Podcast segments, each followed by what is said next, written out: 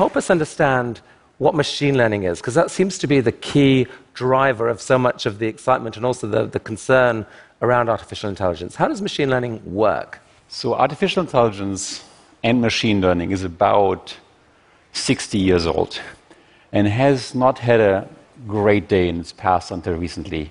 Uh, and the reason is uh, that today we have reached a scale of computing and data sets that was necessary to make machines smart.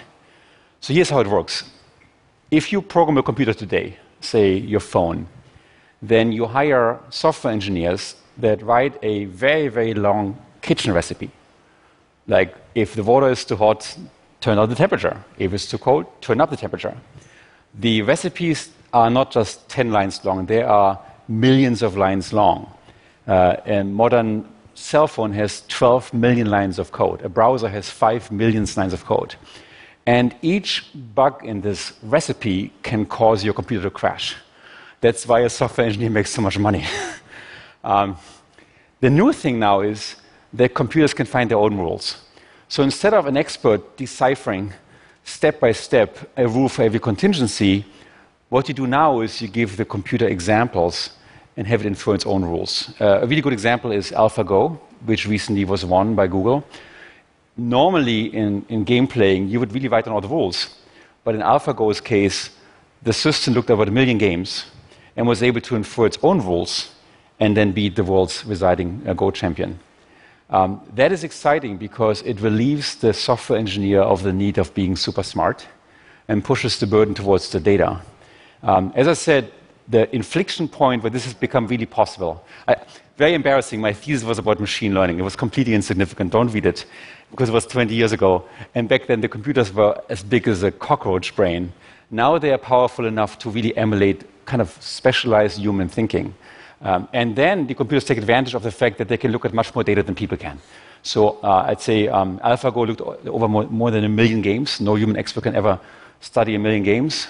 Uh, Google has looked on over 100 billion web pages. No person can ever study 100 billion web pages. So as a result, the computer can find rules that even people can't find.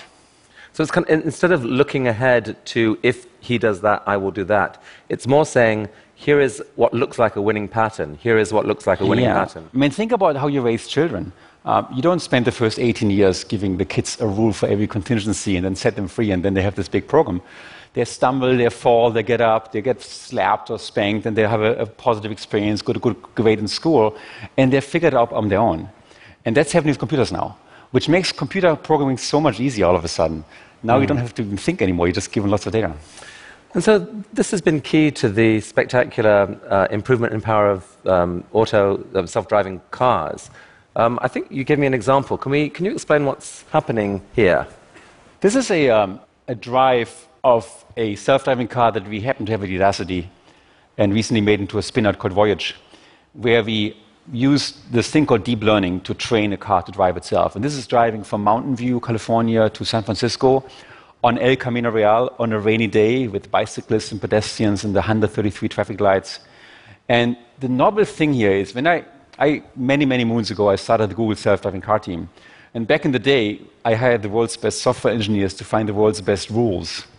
This is just trained. We drive this road 20 times we put all this data into the computer brain, and after a few hours of processing, it comes up with behavior that often surpasses human agility. So it's become really easy to program it. This is 100% autonomous, uh, about 33 miles an hour and a half. So explain, so on the, on the, the big part of the program on the left, you're seeing basically what the computer sees as trucks and cars and those rocks overtaking it and so forth. On the right side, you see the camera image, which is the main input here, and it's used to find lanes, other cars, traffic lights. The vehicle has a radar to do distance estimation, which is very commonly used in, in, in, these kind of systems. On the left side, you see a laser diagram where you see obstacles like trees and so on depicted by the laser. But almost all the interesting work is happening on the camera image now. We're really shifting over from precision sensors like radars and lasers into kind of very cheap commoditized sensors. A camera costs less than $8. And that green dot in the, on the left thing, what is that? Is that anything meaningful? This is a look ahead point for your adaptive cruise control. So it helps us understand how to regulate velocity based on how far the car is in front of you. And so you've also got an example, I think, of, of how the actual learning part takes place. Maybe we can see that. Talk about this. This is an example where we posed a challenge to Udacity students that take what we call a self driving car nanodegree. And we gave them this data set and said, hey, can you guys figure out how to steer this car? And if you look at the images, it's even for humans quite impossible to, get the steering right. And we ran a competition and said, hey, it's a deep learning competition, AI competition. And we gave the students 48 hours, right? So if you're a software house like Google or Facebook, something like this costs you at least six months to work. So we figured 48 hours is great. and within 48 hours, we got about 100 submissions from students, and the top four got it perfectly right. It drives better than I could drive on this imagery uh, using deep learning. And again, it's the same methodology. It's this magical thing when you give enough data to a computer now and give enough time to combine the data, it finds its own rules. And so that has led to development of powerful applications in all sorts of areas. Um, you were talking me, to me the other day about cancer. Um, can I show this video? Yeah, absolutely. This, this is cool. So this is a, kind of an insight into what's happening in a completely different domain. This is um, augmenting or competing, it's in the eye of the beholder, with people who are being paid $400,000 a year. Dermatologists, highly trained specialists. It takes more than a decade of training to be a good dermatologist. What you see here is the machine learning version of it. It's called a neural network. Neural networks is the technical term for these machine learning algorithms. They've been around since the 1980s. This one has been invented in 1988 by a Facebook fellow called uh, Yann LeCun.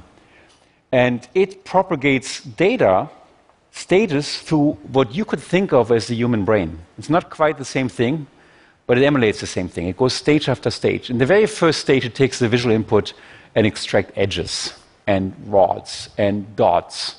And the next one become more complicated edges and shapes like little half moons.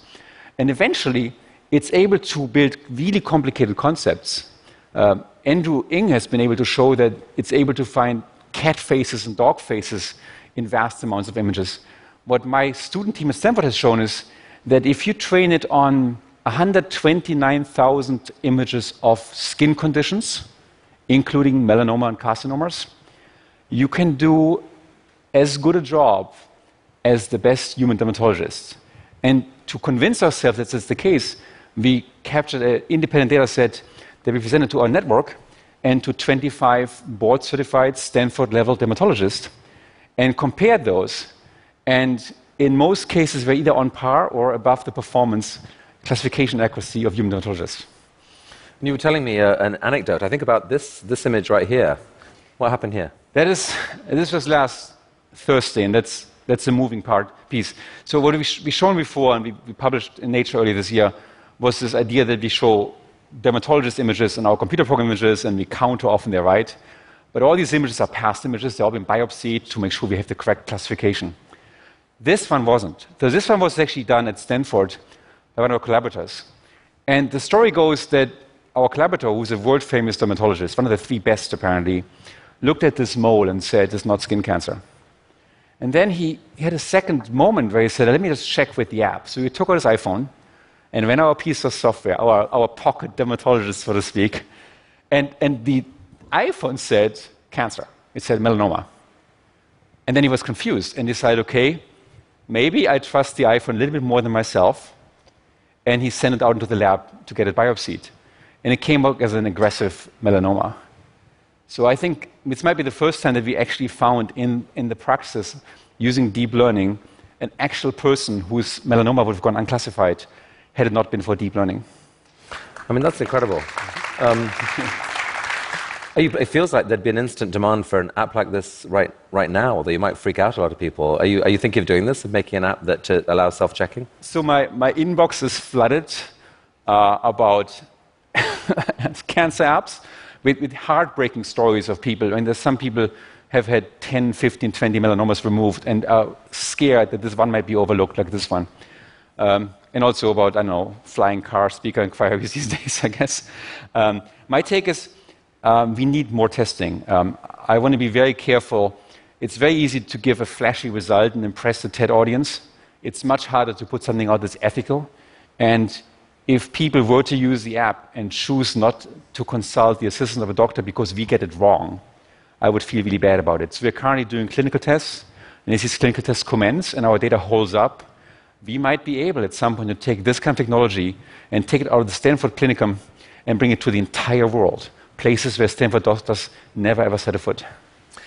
And do, do I hear this right? That it seemed like what you were saying, because you're working with this army of, of Udacity students, that in a way you're, you're applying a different form of machine learning that might take place in a, in a company, which is you're combining machine learning with a form of crowd wisdom.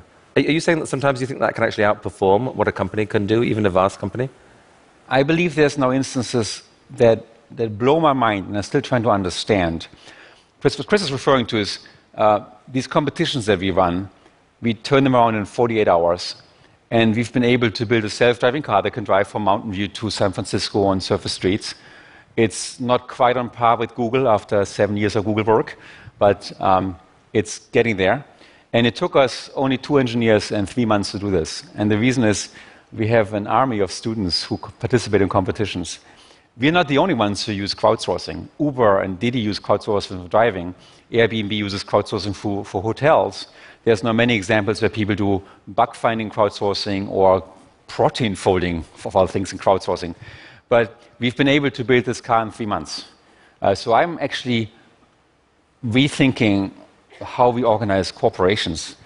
We have a staff of 9,000 people who are never hired, I never fire.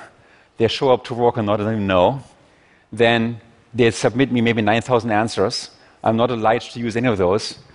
I end up I pay only the, the winners, so I'm actually very cheap scored here, which is maybe not the best thing to do. But, and they consider it part of the education too, which is nice. Um, but, but these students have been able to produce amazing deep learning results. So yeah, the synthesis of great people and great machine learning is amazing.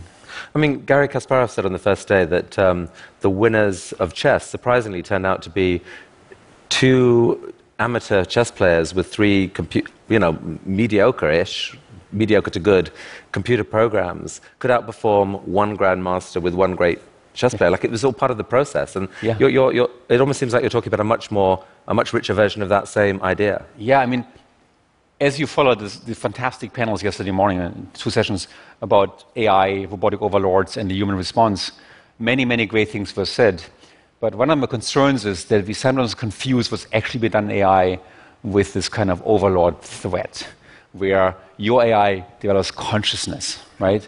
The last thing I want is to my AI to be have consciousness. I don't want to come into my kitchen and have the refrigerator just fallen in love with the dishwasher and telling me because it wasn't nice enough, my food is now warm, right? I wouldn't, I wouldn't buy these products and I don't want them. Um, but the truth is, for me, AI has always been an augmentation of people. It's been an augmentation of us to make us stronger.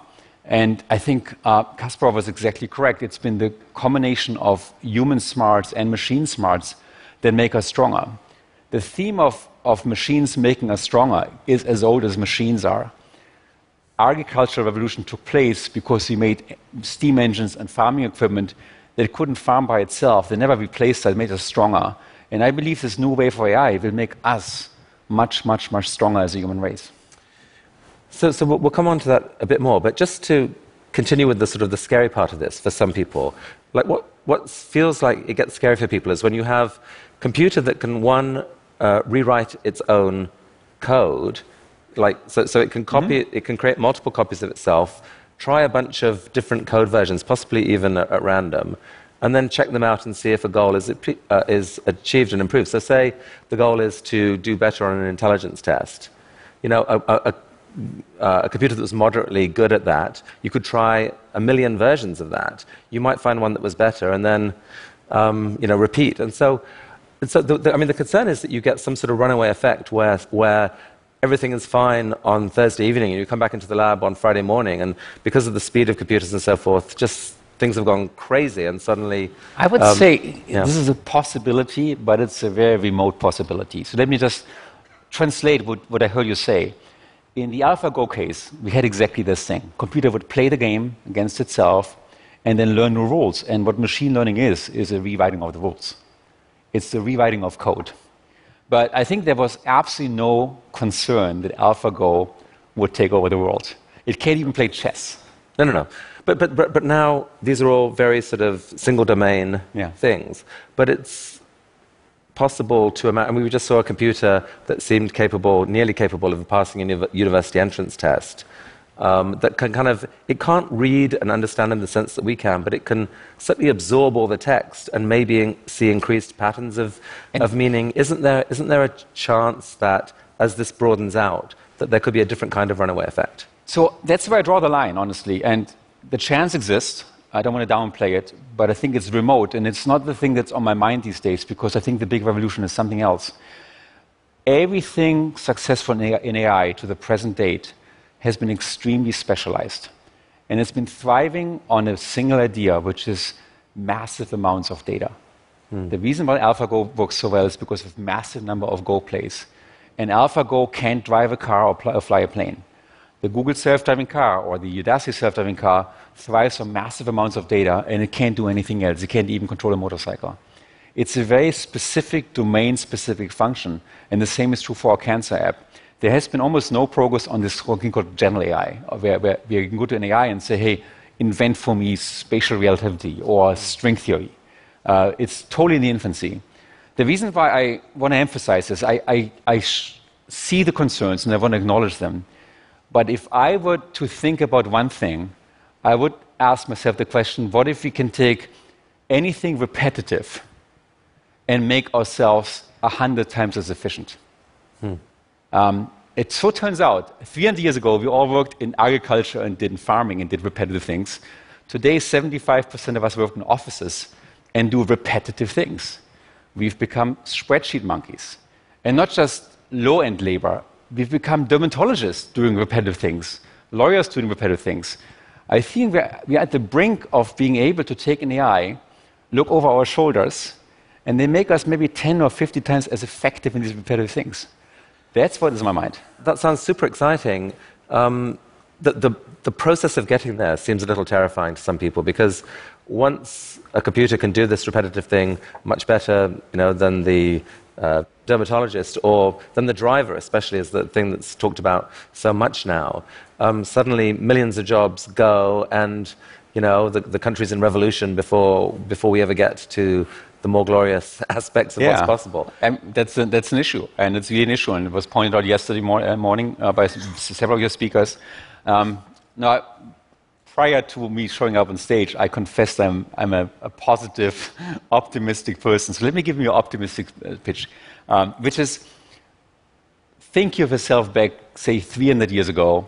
Europe just survived 140 years of continuous war. None of you could read or write. There were no jobs that you hold today, like investment banker or software engineer or TV anchor. We would all be in the fields and farming. And now here comes along little Sebastian with a little steam engine in his pocket. Say, hey guys, look at this guy. It's going to make you guys hundred times as strong, so you can do something else. And then back in the day, there was no real stage, but Chris and I hang up with the cows in the stable. And he says, I'm really concerned about it because I milk my cow every day, and what if the machine does this for me? The reason why I mention this is um, we're always good in like acknowledging past progress and benefiting from it. We are like our iPhones, our planes, our electricity, our medical supply. We all love to live to 80, which was impossible 300 years ago. But we are kind of don't apply the same rules to the future. So if I look at my own job as a CEO, I would say 90% of my work is repetitive. I don't enjoy it. I spend about four hours email per day on stupid repetitive email. And I, I'm burning to have something that helps me get rid of this. Why? Because I believe all of us are insanely creative. I think the TED community more than anybody else, but even blue collar workers. I think you can go to your hotel mate and have a drink with him or her, and an hour later you find a creative idea. What this then power is, is to turn this creativity into action. Like, what if you could build Google in a day? What if you could sit over a beer and invent the next Snapchat, whatever it is, and tomorrow morning it's up and running? Hmm. and that is not science fiction. What's going to happen is we are already in, in history. We've, we've unleashed this amazing creativity by deslaving us from farming in the last, and, and, and later, of course, from, from factory work, and, and, have invented so many things. It's, it's going to be even better, in my opinion. And there's going to be great side effects. Um, one of the side effects will be that things like food and medical supply and education and, and, and shelter and transportation will all become much more affordable to all of us, not just the rich people. Hmm. So when Martin Ford argued, you know, that, that this time it's different because the intelligence that we've used in the past to find new ways to be will be matched at the same pace by, by kind of computers taking over those, those things. What I hear you saying is that um, not completely, because, because of you know, human creativity. Do, do you think that that's fundamentally different from the kind of creativity that, uh, that computers can do? So that's my, I mean, that's my, my firm belief as an AI person that I haven't seen any real progress on creativity and out of the box thinking. What I really see right now, and it's really important for people to realize because the word artificial intelligence is so threatening. And then we have Steve Spielberg tossing a movie in where all of a sudden the computers are overlords. But it's really a technology. It's a technology that helps us do repetitive things. And the progress has been entirely on the repetitive end. It's in legal document discovery, it's been contract drafting, it's been screening, I know, x rays of your chest. And these things are so specialized, I, I don't see the, the big threat of humanity. In fact, we as people, I mean, let's face it, we become superhuman. We've made us superhuman. We can swim across the Atlantic in 11 hours.